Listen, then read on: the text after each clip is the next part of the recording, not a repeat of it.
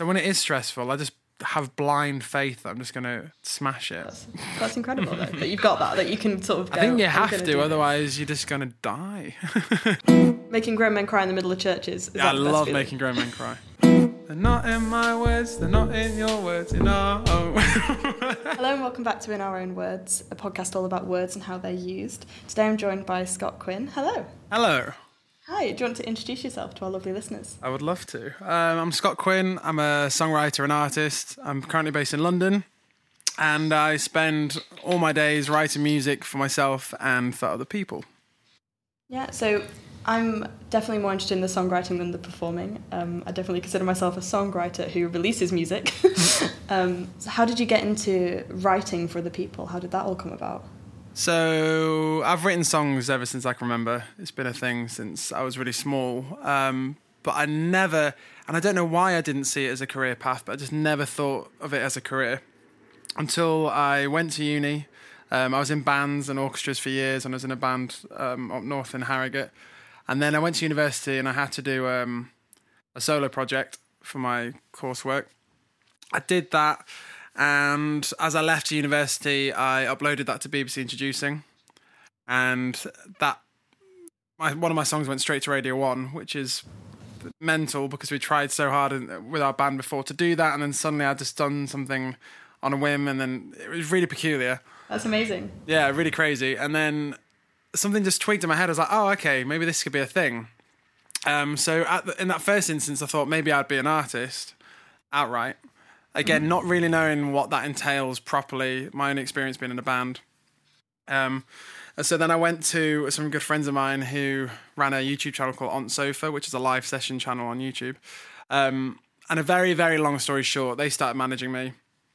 Um, and I got involved heavily on the business side of that YouTube channel. And what that entailed was filming up and coming musicians doing live sessions, which meant I got to meet hundreds and hundreds of emerging artists. Um, and in turn, would then network and start writing with these people. So for about a year and a half, I had an endless tap of amazing, talented writers who needed songs. And before I know it, I realized I was writing more songs for other people than I was for myself. And naturally, from there, you start getting interest from different people, publishers, and all those things.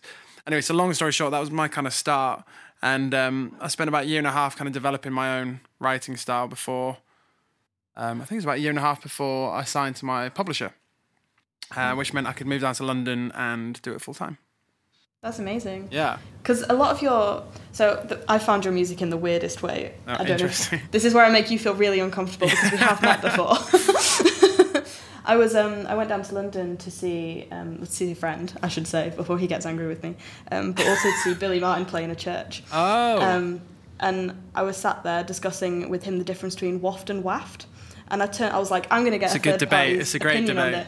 Yeah. And I turned to you and I asked you, and you didn't, I didn't know who you were, and you obviously didn't know who I was at this time. And then, like a few days later, Billie shared a photo, like on her Instagram or on Twitter or something like that. And I was like, oh, that's like sat exactly where I was sat. Like, I don't think I took that photo. And so I clicked onto it, and it was you. And I was like, oh, he's a musician. So I clicked through his music, and I was like, oh wow, that's really cool. And I didn't Waft know and that. waft. Would you believe So- it? That's how I found your music in the weirdest way. That is peculiar. what did I say? Waft or waft? Waft. I think you went with the southern one, which I can't remember what that is now. Oh my word! I remember that gig though. That was what St Pancras Church.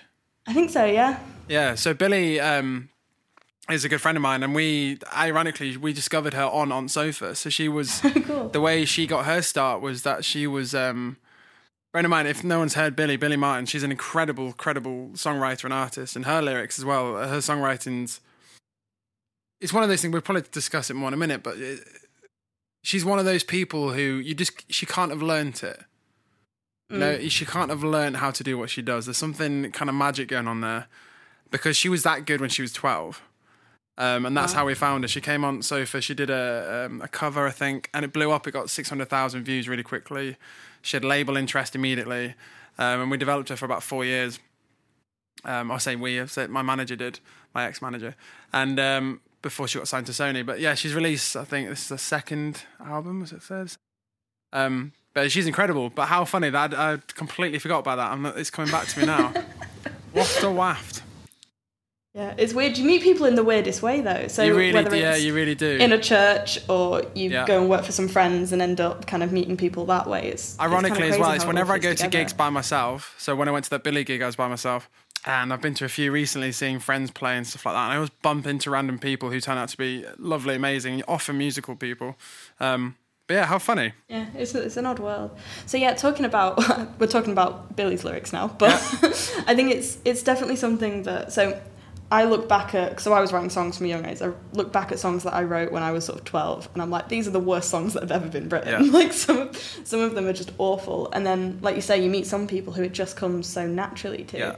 Um, and I think that your songs lyrically are incredible. Like so I think they're just they're very poetic your lyrics and they flow together really well. Thank you. Do you think that's something that you like you say, do you think that's something you're born with or something that you've learned? Like how have you developed that? Uh, honestly, don't.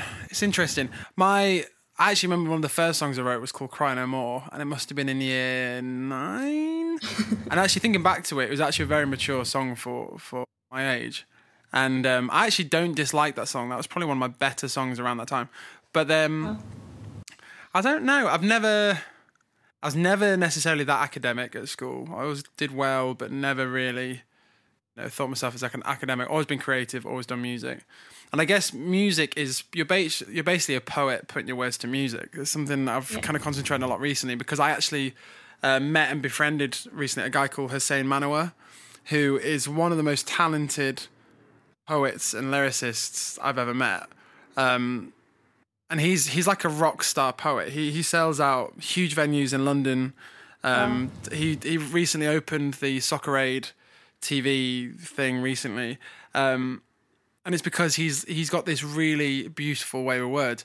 And the thing is with his his poetry, and also this is something I try and do. It's I've also got friends of mine who are very good poets, but they're quite complex, and I wouldn't say they're necessarily that accessible. And sometimes I find the most emotive and incredible lyrics that really hit home are those that just are simple but mean so much. It's like less Yeah. is more, I think. But yeah, I don't really know whether it came with the lyrics. One thing, one correlation I did find with with my lyrics and my writing, and then the the um, feedback I got from people was that the the rawer and the more honest I was with myself and in my lyrics, and the more vulnerable that always translated. And I think everything has energy. I'm a big believer in energy, and I think songs. There are songs in my set that no matter where I've been around the world, whether I've toured around Europe, different places, different currencies, different languages, these songs still hit people the same way. And I've seen grown men cry at my songs, and I mean that that's must be ama- incredible though is- to have it- that yeah. impact on people. Well, it is. I remember vividly. I was playing. Um, I was supporting the Naked and Famous at the um, Union Chapel, and I'm surprised I remember that gig actually because I had a terrible wisdom tooth problem. I was off my nut on codeine, so I just I didn't know. I actually I had two nights supporting the Naked and Famous. I always keep going off on tangents. I was supporting the Naked and Famous for two nights. The first night was in Bristol. The second night was in Union Chapel in London, and I was so off my face. Bearing in mind, I don't drugs. I don't do drugs like recreational at all. Never have. But um, I was on codeine and I was under so much pain. I couldn't remember that I'd introduced myself to the band. So the second night I come into the venue, I'm like, "Oh, guys, great to meet you. I'm playing tonight." And they're like, "Dude, we we we talked for ages last night." He's everything all right? Oh, Christ. Anyway, but no, I was in Union Chapel. It's a beautiful venue. Um, I'd love to play that one day. Oh, it's stunning. I had no idea until I went to sound check there. Also, fun fact: full female sound crew.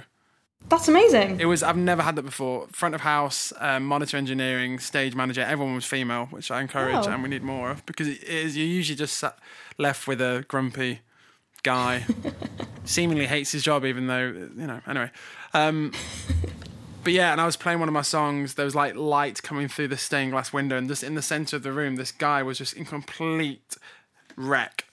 And um, people around him it was really sweet. I think people who didn't know him were like consoling him and stuff. And they came up to me afterwards. He was just bawling his eyes out, but he was thanking me for it, which I think was the most profound thing. And it's just again, I've had that around Europe in different places. And so for me, the, you're honest in your writing, and you capture the energy of a song, it will always translate as such.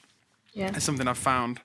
Um, and that's why recently I've become a lot less perfectionist, a lot less of a perfectionist with my stuff. Um, a good example of which is that I've had two or three songs past few years that have just, f- what I would say, fallen out of my head, which is um, one of them more recently is a song I I wrote for my best friends who had a baby. I heard that one. I saw you Oh, post about it and I listened to it. That's incredible. Oh, it's just so much. it's so simple, but it's so it's got so much to it. and that was one of the examples of it's my best friends are a couple um love them to bits and basically they, they facetime me one day and basically you know held up a pregnancy test and said right we're pregnant i mean and i didn't know how to react because i didn't want to sway their opinion either way i didn't know if they were thinking of keeping it or not whatever so i just stayed very neutral but as soon as we hung up i just sat down the piano and this song fell out of me within about half an hour and that was everything lyrics melody arrangement vocals, the whole recording, and the recording on the video that I released is the original recording from that. Um, Oh, really? I didn't know that. yeah, I kept it. I was going to re-record it and everything, but I thought, screw it. It is what it is. So everything about that for me was perfect because it was just the exact energy in which it was written, and again, it's had the similar thing. It's it's had the same effect on everyone who's listened to it, Yeah. which for me is fascinating yeah. because I um, can it's just a collection of sounds and words, and yeah. it has a certain effect, which I think is brilliant. yeah. So is that quite a, a common way for you to write songs? Like, do they do they just come to you, or do you sort of? So to me, sometimes I'll have an idea and I'll like sit on it for a few months, and then I'll be like, okay, I'm finally ready to write about this. And then other times I'll have a really bad day or Yeah. something really exciting happen. I'll be like, right, okay, I've got to get this down. So to me, it's kind of one extreme or the other. Yeah. What's kind of your Well, process? there's there's a few sides to my, especially as my job is writing songs. So there's different sides to my mm. career and the way I write. So writing for myself takes time. Um, the longest time it takes me to write a song usually is for my stuff when I'm really thinking about it. But then there's exceptions to that rule with that song for my friends. For example, there was another song I wrote um, based on a poem that my cousin wrote for his wife who sadly passed away. Hear um, and that was another one that just fell out my head in half an hour and another one of those was for yeah, it was all basically all the songs that really mattered happened and they were meant to happen other songs take time months. I think i went through a cycle of every six months i have like a brain dump of great songs and then i can't write another song for me for a while. Um, but then as a songwriter writing for songs for other people i can write i think the other day i was in with um, two really great songwriters and producers uh, gil lewis and ki fitzgerald. Ki actually was one of the founding members of busted and i didn't know this until i left the studio. Um, but he's a great writer and we we churned out three great songs great three great pop songs in a day and we could have done more we could have, could have just kept going because the energy was right um, and I also do a lot of K-pop, so that's a whole different beast in itself. So there's Yeah. so many different ways and styles of writing. Um, and again, there's no right way of doing it. That's something I've learned, and you just gotta be at peace with. It'll come when it comes, and also you just gotta trust your. I used to get worried every time I released a song. I'd be like, "Oh, that was my best song. I'm not gonna write another one." and then six months later, you look at a SoundCloud playlist of these demos you've done, and there's like 13 really great songs there. So I'm just learning to care less, and what, the less I care, the better the music seems to be. That's really interesting. How do you choose when you write a song if it's your song or if it's for someone else? How do you choose that? You know what? I don't even have the answer to that either because actually I went on my first writing trip to LA last year and I was in LA for two weeks. And there was a song, a specific song that I wrote, Pacific specific um, song that I wrote out there that I said immediately. I sent to my publishers. I was like, I'm really happy with this song, but it's definitely not for me. Let's pitch it out. And they were like, No, you're daft. That is for you. I was like, No, absolutely not. It's too poppy. Da, da, da, da. Anyway, a year later, I'm so in love with that song, and I wouldn't want anyone else to have it. Right. And so I just, you know, no one ever knows. What I've also learned is no one really knows what they're doing. No one, no one does at any level, senior, junior. Everyone's just kind of chancing it, and sometimes you get lucky. So, as you can see, I don't really take it that seriously, any of it. That's probably the healthiest way to be. I don't know. I think sometimes it is probably the healthiest way is not putting everything into it because songwriting is sometimes such a personal and emotional thing. For that Yeah. to be your work and your job must Yeah. be quite a lot to kind of put yourself out there in that way. It is a lot, work. but it is one of the most beautiful. I think songwriters, and I'm biased, but songwriters are some of the most raw, brave, emotionally intelligent people. And I have the pleasure of working with them every day. And I work a lot in my flat. Um, so I have people coming to my house, or I'll, I'll jump around to different studios, and often it's with strangers. So you you you meet this person for the first time. Often you'll sit down, have a cup of tea and or, coffee or something, and you'll talk for about an hour and a half. And within half an hour, m- most times you're talking about deep shit. You you are really, you know, they're telling you about somebody passed away, or this breakup they just had, or this horrible disease that they're riddled with. I don't know. Um, Yeah. but it's really raw and that's how you get the best songs but also it forges these really magic unique friendships Yeah. and i would say i have two fr- friendship groups i kind of like I have my home community and my tribe who live around me and my london friends and then there's another side of my london friends who are all musicians and songwriters and i think it's not that they're mutually exclusive it's not that i wouldn't allow them to mix because i do and Yeah. it's great but there's they're a different breed if that makes sense it's kind of like no one can really understand what you're going through in industry as, as well as someone who's in it with you because it's a really peculiar job. There's lots of pressures and anxieties around it, but there's also many beautiful things. And it's quite funny because I often songwriting can be exhausting. It can be very exhausting because because it's not hard labor. I can imagine a lot of people sat back and like, "Oh yeah, you just sit around plonking a piano. How's that?" but you do. You come out of it so emotionally drained sometimes. And a bad day in industry is a really bad day because music is emotional. Yeah. And it's not a case of your boss just being like, oh, you know, taking off of it. It's someone is either they might be saying something bad about something you've made, and it's come from you. And, it's, and the only person that's Yeah. really responsible for that is you. So it's it's a bit of an emotional roller coaster. And so the relationships and friendships you make within writing circles are, are really quite deep.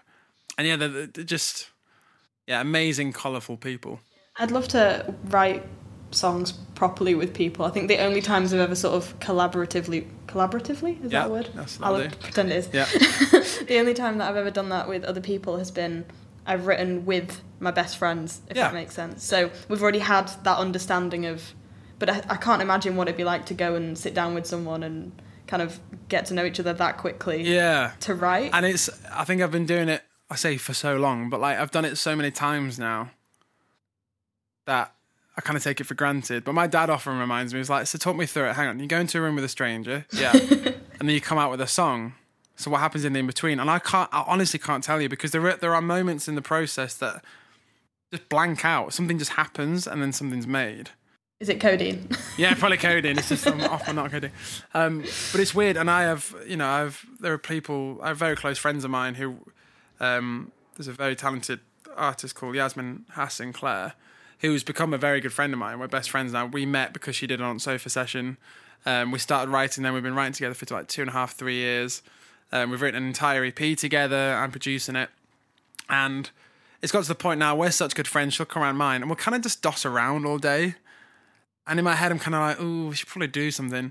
But then before we know it, Yasmin's leaving, and we've done a song, but I don't know where that song came from. but if you say like that's like you said before, if that's come from a natural place, then that Yeah, might be one of the best songs because And- it's so natural. Yeah, and you do find your your group and your tribe. And I know Yasmin went away for a while and worked with other writers and producers, and they listened to all the songs after that. And everyone preferred the songs that we'd done together, so we just ended up writing together more. And you should always expand your horizons and try out different things and different people. That's fine, but when you find something that works, you should definitely run with it for as long as you can. Yeah, that's really interesting. So, I worked with a producer for the first time on my album that I brought out like a month ago. And that was such a weird experience for me because previously it's been I sit there, I write the song, I take it to the sound guy, he records it, Yeah. and I release it. And there's very little kind of extra stuff that goes into it. But this, like, for the first time, I was sort of able, I was like, oh, here I wanted to like build up and do all this. And for the first time, that happened. And to kind of Mm. see that transformation, I felt like it added so much more to the song. Do you Yeah. think because you produce as well as write, you're able to bring that kind of additional layer a lot easier? Or do you think it's more difficult because you're thinking about the production while you're writing? Or how does that? I think I know what that feeling is like because I've had it. It wasn't long ago I had that for the first time. It's it's kind of because it's a language in your head that only you can kind of understand until you put it out into the world, and when you actually say it out loud and it happens, something quite profound about that. Um, but yeah, I mean, pre- predominantly I'm a songwriter. I can produce and I vibe up demos and stuff. My production angle, I've, I've, I'm learning more now, is me working with other producers who are better than me, and I'm an ideas guy. Okay. and it works and it does work and i know i've got really great friends who are incredible producers and they say that i'm one of very few people who they would let backseat produce in that they'll let me change what they're doing or judge their instincts or vice versa. So that, that's that's kind of cool but i always think no matter how good the production is if the song's shit it just won't be good Yeah. you put you know you put good stuff in you'll get good stuff out if you put shit in you'll get shit out and it's just that is the the main thing for me the song has to carry whether that's on a piano vocal guitar vocal or if it's full production full band whatever you can spot a bad song a mile off I think that's a um, really good attitude to have on it because sometimes you do listen to the radio and you go, "How has this made it this Yeah, yeah, far?" yeah. And then sometimes you'll hear stuff and you'll be like, "Wow, that's Yeah. amazing." In And there's so again, there's different types of music, but like Max Martin, who's the most successful songwriter in the world, and he's prolific. He's a multi, multi, multi millionaire. He will work on I heard two or three songs a month, and he'll fine tune those songs, and he'll just make sure every line counts, every melody has a purpose. There's nothing frivolous or throwaway. It's calculated, and he has a formula that I know a lot of people that I work with try and live by and work by. Whether it works, I don't know because there's a lot of a lot of this industry is to do with luck. But he will craft songs, and there's an argument at the minute because of streaming and stuff that we're just people have to release every six to eight weeks, and so you just end up churning out songs. That's why you're finding more and more songwriters on a track. yeah, Um, so like some of the bigger artists will have up to 12 writers on a track, if not more.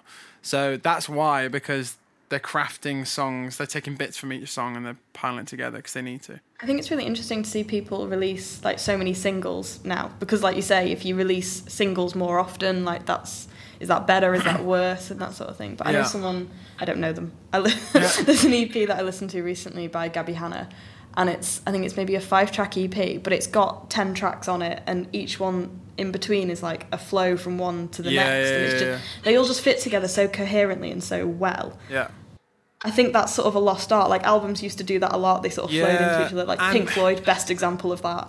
Whereas now it's kind of here's here's a snippet. Yeah, I haven't think- had the urge yet to do an album, and I think it's one of those things you have to. have you you know, I want to come up with a concept and I want to run with it. That's basically what I want to do. Mm. But so far, for me, singles just make sense because it means I can mess around with different genres and styles. And I used to want to have a coherent sound track to track, and I haven't released in a year for many different reasons, but mainly because I was changing my team up and all these other things.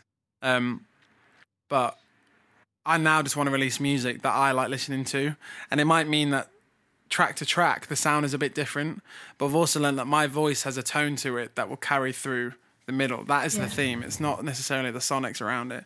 Um, and there's something to be said for a song as well. If the song can stand alone, Yeah. then it's a good song, like you say. I don't Yeah. think. I, I hope I didn't come across as I only think albums should be made. No, no, no, no, no, not at all. But I know But I people think- who are diehard album fans, and occasionally I'll stumble upon an album that I do love listening to, start to finish. Matt Corby put his album out not long ago.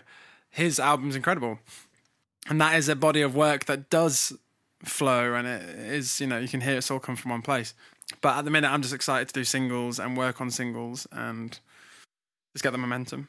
Yeah, I think it's a really exciting place to be where you can just play around with it and kind of find what you want to do or Yeah. what you want to write about. Because as well with different singles, it's, as well as having its own sound, it can have its own theme. And like you say, you can sit down after a, a call with your friends and just write and then release it. Yeah. And that must be an incredible, incredible position to But that's what I did, and also that with that one, I just wanted it out because I wanted it for them, and so I just put it on YouTube. Um, because other tracks you have to service them, go through Spotify and all that. I just put it Yeah. up because I wanted it out, and that's the beauty of it. I can do that, and at the minute, because I'm out, I'm not in a record deal currently. It means I have the freedom to do what I want, and so yeah, there's uh, that's the thing. I mean, people have asked to have that on Spotify. I might do it some at some point, but for me, it was just important to get it out and to have it there. I think that's incredible. But you are, this is going to be the worst segue ever. Yeah. You recently released a very popular song which is on Spotify. Did you like that really bad segue? I like how you're trying, though. I'm- I'm really trying. Yeah. Um, so what was that like? So do you want to explain a bit about that for people? We're talking about the BTS track. Yeah. Yeah, I was just thinking, well, is there another track I found? Um, Maybe. Well, if No, there no, is, let's talk isn't. about no, that. there isn't. There isn't. um, yeah, BTS. So for people who don't know, BTS are a phenomenon. They're a K-pop band who've just blown up, and but the story's quite funny with this. So basically, two years ago, I remember specifically, I was with my ex-girlfriend at the V&A, which is a, a museum gallery in London. And I was walking around, and suddenly my phone just started vibrating, and it just wouldn't stop. And I thought it was malfunctioning. I took it out, and basically my Twitter just blown up. I had like thousands and thousands of retweets and all this. And basically, this band BTS, and I didn't know if it was a band, a dance group, a solo artist, I didn't know, had shared my music really randomly. They just put out Okay. screenshots of my music and just said good music in Korean. So I had no idea what the hell was going on. My phone kept going bl- blown up. Basically, I, I replied to this tweet in Korean I'm, I, I basically said in Korean, I don't speak fluent. It was Google Translate, but um, they'd basically tweeted saying "good music," and then they put uh, an emoji of a ha- half eclipse moon. And so I replied, and it, at the time it was just something. It just came naturally. But looking back on it now, it's probably a great play by me. But I replied in Korean saying "thank you, brother," and I did the opposite eclipse moon. Um, and then my, my phone blew up even more because then all these Koreans were like, "Wow, you respect our culture so much. Thank you so much for, you know, being so respectful." Blah blah blah blah. This whole thing blew up. I replied to every single message I got for the next week. I was literally on my phone twenty four seven. I got thousands of DMs and stuff. Then learned that BTS is one of the biggest K-pop bands around. And at that time, and I'll be honest about this, I'll say this openly, K-pop for me, in, in terms of the interpretation of in Western world, was a very cheesy, dare I say it, tacky thing. It was something Okay. that we didn't know how to handle, and it's definitely something that at the time I wouldn't have been encouraged to be affiliated with. But something in me was just amazed by these guys. They're like seven guys. They're all very feminine, beautiful guys, incredible dancers. The music's ace. I I love the music. I know I'm digressing, um, but we we would DM on Twitter. We chatted a bit, being like, "Would you know we should get in the studio sometime?" Blah blah blah. But then they got bigger and bigger. They had, I think, at the time they shared my music, they had four and a half million followers on Twitter. Um, they've now got some Not insignificant. not insignificant, but now they have 20, and that was in the space of two Wow. years. So massive growth. Anyway, that fizzled out, and nothing really came of that until my publisher got an email from Ministry of Sound saying that Mura Masa, who's a producer, has done this track and BTS are interested in it. Would I be interested in doing a top line? My publisher didn't know the backstory, so I thought this is a really weird coincidence. yeah. I said, yeah, of course. So in my room, listen to it. And basically, what I do now when I get a top line, so top lining for anyone who doesn't know is you get given a a track, a production track. So no, um, it's just an instrumental, no vocals, and you have to put melodies and words to it. Um, so what I do now is I put my phone on voice memo and I set record, and then I press play on the demo for the first time. I don't listen to it beforehand, and I just sing along to it, and I go with my gut instinct. Um, and usually my gut instinct is what I end up going with for the final version. So I got the demo, played through, recorded me singing gibberish, then wrote lyrics to it. Um, this track had a flute sound at the beginning, and I thought, okay, if this song is going to be for BTS, and let's say they're going to sing in English, I still want it to have a Korean element to it. So I researched and found that there's a flute called the Taegum, which is the ethnic flute of um, Korea, and I wrote this whole song about a Taegum, albeit I did sexualize it slightly. I think. What did I say? Play me like a Taegum. And I wrote this whole thing to my publisher saying, "This is the demo. This is the." I gave her the full history of what the Taegum is. I even gave choreography um, notes. I said they could do this. I just went off on one. She messaged back being like, "You're absolutely nuts, but I love it." Um, so this must have been a year and a half ago. Uh, and then Big Hit, who's BTS's label, loved it.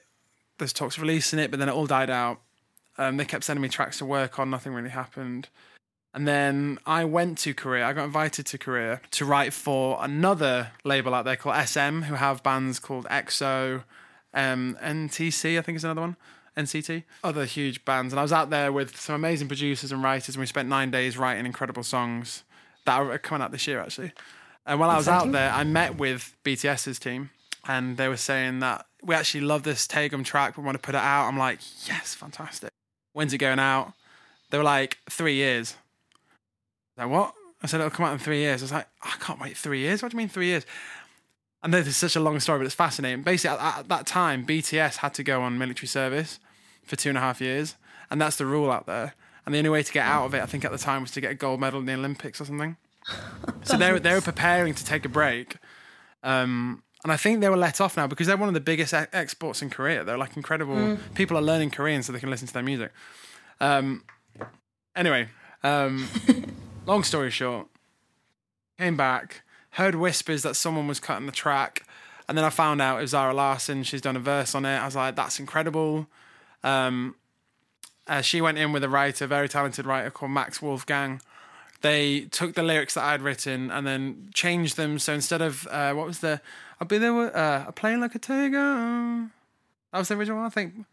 Play me like a tiger, play me like a tiger. Yeah, and then she they did um, I'll be there when the day comes, which I think is great because it's a more positive lyric. It's a universal lyric, and again, thinking of what's the most simple message to understand that conveys something that you want to, because it's a very positive song. Yeah. Um, and BTS are a very positive band. So they rewrote that. BTS took the song, they rewrote lyrics in Korean. And then I got a demo through and it sounded incredible. And long story short, here it is. It's for a game. It's the official soundtrack to a game they're releasing on the 26th. Oh, is it? I didn't know June, that. I yeah. just heard, heard the song. Well, this is the thing. It hasn't really been pushed like a single, but it's still charted. It's still gone Yeah. number one on iTunes everywhere. It's done, I think, six million, seven million so far on Spotify and Wow. more and others. So it's nuts. It's huge. And for me, I mean, it's a massive step up for me as a writer because it's, you know, Mura Masa, Zara Larsson, and BTS are some of the biggest artists right now. So yeah. very fortunate to be involved in that. And it's just a very cool project. But yeah, writing it in my bedroom, literally by myself, to then seeing people dancing to it on Twitter. It's being played here, being played in clubs, but mental, absolutely mental. That's crazy. For it to go from you just playing, like playing it voice memo to Yeah, It's been sat on my hard place. drive for a year and a half, and I've listened to it loads. And I thought this is a great song. Um, and I stayed in touch. This is the other thing as well for any songwriters out there. You have to work your songs. I really believe in that. And what I mean by that is, it's all well and good going into a session. You write a great song. A lot of people will just go home and forget about it and either wait for their management or the publishers to pick it up or just hope that one day the song gets picked up. Instead, what I do is I keep in touch with that artist. Like with the BTS thing, I emailed Yeah. their team weekly and sent them other ideas and chatted in general. Met them when I went to Korea. I didn't have to do that. Yeah. And it's basically just keeping your song and your name at the top of their inbox. And it's not I guess- harassing. You don't harass people. I check in with people every few weeks and be like, what are we thinking about this track? Can we make it better? Have you got a plan for it? If not, you know, another thing I do is pitch it to other people and get them interested because nine times out of ten, the other person will come back and go, actually, no, we do want it. So it's a game, But really. the whole industry any game. any business, isn't it? Yeah, 100%. You, yeah, you've got to keep people interested in what you're doing. Yeah. And if they start to like disappear, then you generate interest elsewhere. It's 100%. it's business, which I I know very little about in the music industry. I'm there with IT, but Mm-hmm. Yeah, right, well. the music. I would say I'm- that one of the best bits of advice I could give anyone is to to clear yourself up on even the basics because something that's been really valuable to me is the fact that I took a great interest in the business side of industry and it's meant that I've stopped myself getting screwed over. I've managed to leave deals or arrangements without having to take it legal because I just knew enough to make a common sense judgment on it. There's a book I'm actually looking at now. All you need to know about the music industry on the music business is by a guy called Donald S. Passman. And I think they rewrite it every year because the industry changes so much. It's basically the Bible for industry. And if anyone wants to get into industry, it's worth having just to look up and um, swat up on, just so you have like a defense against the sharks. Yeah, I'll, I'll get. I'll check that one out. I've not. I need to know more about it. I think the only experience that I've have I've had with in quotes industry is um, a very popular. I think it's ITV program reached out to me Uh, and yeah. said, "Oh, do you fancy jumping straight in at this level?" And I was like, mm, "Don't don't think so." Don't even get me started. that's that's my only dalliance. And thankfully, I had people around me to say, "Don't do that." yeah, you know, some people have done well off it, but at the end of the day, for me, they make money off people's you know, yeah, story. So yeah, I don't know. yeah, which I don't have. Right, fair enough. I, I need I need a better sob story. Yeah. I'm very lucky in that respect. Mm-hmm. Yeah, I think it's a it's a difficult one because, like you say, sometimes it's right place, right time, and Yeah. then sometimes it is just hard work. And so when people say, "Oh, you got lucky," sometimes it's well, no, like you've worked hard to get where you are. This is the thing, and I've said this a lot. I people have said that throughout my life because, again, I mean, some it's up and down. It's stressful. You, you basically you're self-employed. You have to make it work. There isn't. There's money out there, but it's you know it goes up and down like a yo-yo. So you can be broke and then you can have a ton of cash, vice versa. Um, but what I've always said to people is that I'm not lucky. I'm just fortunate. But there's another saying as well. A a friend of mine said that I actually love the e- the easiest thing to do in this industry is to work hard. The hardest bit is the luck, and there is an element of luck to stars aligning. And this BTS thing for me is a bit fluky. You know, there's a weird story to it, and it is a bit of a coincidence. But I did work the track, and I did Yeah. work that relationship, and I did press, and I did keep pushing, and I kept, you know, so I guess there is luck, but if you don't action it and you don't do anything with it, it's like hmm. getting if you're trying to make a fire with flint and you get a little spark. If you don't do anything with that spark, if you don't blow on that ember to create a fire, nothing's going to happen. So yeah, luck comes and goes, but you need to act on it to make it work. Hmm. it's taking the opportunities that you get, isn't it? Exactly. And in this industry, the it. reason why people are successful is because they have perseverance, they have grit, and they can hear no. You hear no on a daily basis. You hear no more than you'll ever hear yes. And if you can hack that, you'll do well because everyone else will start off and, you know, go to other jobs which are, you know, are a lot more comfortable and you have a lot more security, which I have no qualms with. But for some reason, I just can't do it. so here I am. Yeah, there's an element of that. It's having that that kind of safety blanket as well. So there's been like I think anyone gets this who works full time, like in an office job. They'll go, "Oh, I just want to get rid of all this and pursue my passion." Yeah, yeah. but then you think, "Oh, well, what what if this and what Yeah. if this?" And I've never been brave enough to kind of take that. Yeah. that well, let's be fair. When I left uni, I haven't worked for anyone since uni, if not before. I've been self-employed ever since then, and it is scary as hell. And I have no mm. safety net. You know, I'm not from a wealthy background. I don't have reserves anywhere. I just you just make it work. But I know this has been my life now for what five years, whatever, and I don't know any different. So when it is stressful, I just have blind faith. that I'm just gonna smash it. That's, that's incredible though that you've got that that you can sort of go. I think you have gonna do this." otherwise you're just gonna die. What a what a cheerful note there. well, so I had I did have some questions written for you, but I, I've just enjoyed chatting about all these. Well, so have I. But should we do a quick fire round? Quick, okay. Yeah. Um, so the first one was how did you get into music? Okay, got into music off the back of my EP from uni, BBC One Play. Went from there, got publishing, industry, blah blah blah blah blah. Cool. Do you prefer writing or performing? Oh, Quick fire, come on. oh, uh, uh, perf- uh, performing. Oh, I don't know. Both really, both are very different. Making grown men cry in the middle of churches. Is Yeah, that I love feeling? making grown men cry. Um, favorite song of yours that you've done? Uh, the special ones, "Young" from a friend who sadly took his own life, is a special song. The song I did for my friend. Any of the songs that really just fell out of my head. Delicate. Personal ones. Oh, all of them. Delicate's a tune. If anyone's familiar with my song "Delicate," that that was that felt really great, and the message is strong behind that. It's the whole kind of um, work to live, don't live to work mentality. Um, I think the best the best advice that I've ever been given was so I was always whenever listen I was to like Scott on stage Quinn's music. Not joking. Sorry, what was that? no, you're saying what the best advice you've given. I said listen to my music, but that's um, yeah, sure. no, the best advice I've I've ever been given was when someone said to me, "the the last thing that you release, you should think is your."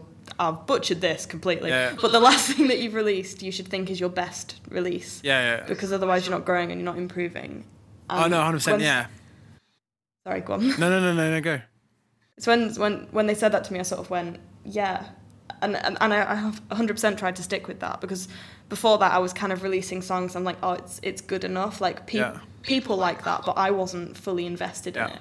And now I only want to kind of release stuff that I'm 100% happy with and I think is better than Yeah. than previous stuff that I've done. Hundred percent, and I don't necessarily think anyone will ever be hundred percent happy, but you'll be proud of it. And if you're proud Yeah. to stand by it and be like, "I believe in this song," then great. As soon as you, uh, as soon as you don't do that, I think things start rotting away at you, and I think that's how people fall out of love with music. I think. Yeah, and I think it's like what you said before. Like you can put the effort in with the song, but then you've got to push it after that. You've got Yeah, to hundred percent. be willing if to put the you know what in. I've I've done, I don't want to say what it is because there are people involved in this who might be offended. There's been content around release of mine that I wasn't proud of, and I couldn't push it, and it hurt to have to, and I eventually just didn't. And it is a horrible feeling because it is a very personal thing. So never Yeah, um, compromise on that. yeah. And I Quick fire, think quick fire, quick fire, quick fire, quick fire. Um, oh, okay, quick fire. Right. Um, lyrics or melody? Uh, you can't. Mm, both. You've said that to most of these. That's fine. um, and then the last question that I always ask people Yeah. is on the spot, Yeah. come up with a jingle for the song, for the podcast, What's the name of it again? uh, in our own words. Uh, uh, they're not in my words, they're not in your words, in our own words.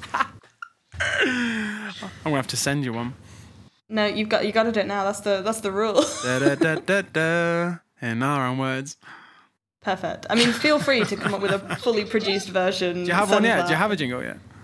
Uh, no, um, it's going to be different each episode. Oh, it's okay, going to be fair. by the by the person on the episode. Well, that my mind was crap on it, but yeah, well, think about that. Feel free to send another Yeah, one. I'll yeah, include that one might have instead. Might have to. I'm hoping when I pass this on to my editor, who's also my producer, he'll take the little sound bites and turn it into something amazing. Very good, but very good. He's probably finding that out for the first time by listening to this. Yeah, very record. good. Hello, editor. That's great. Well, thank you so much. Thank you for so much. on. It's been Have you got any upcoming projects you want to plug while while you're here? Um, I have a new single coming out in the next few months called Lines, and then it'll be every six to eight weeks after that. you Lots- doing you doing the six to eight? I'm doing it. I want momentum. I just want to go, go, go, go, go. So there'll be all sorts touring, um, features. Actually, there's a few features coming out as well. But anyway, lots of new music basically. That's so exciting. I'll make sure I listen to it. Thank all you. And come and see you when you're on tour. Thank you very much. That's great. Thank you so much. Cheers. Next time on In Our Own Words. the YouTube channel is brilliant because it's such an outlet for everything. Um, but yeah, like writing, especially writing fiction, which is has been my dream forever, and that's just so all consuming that um it's it's lovely because it it helps me to step away from the internet a little bit. And you know I spend like four three four hours a day just in my own little world in my head and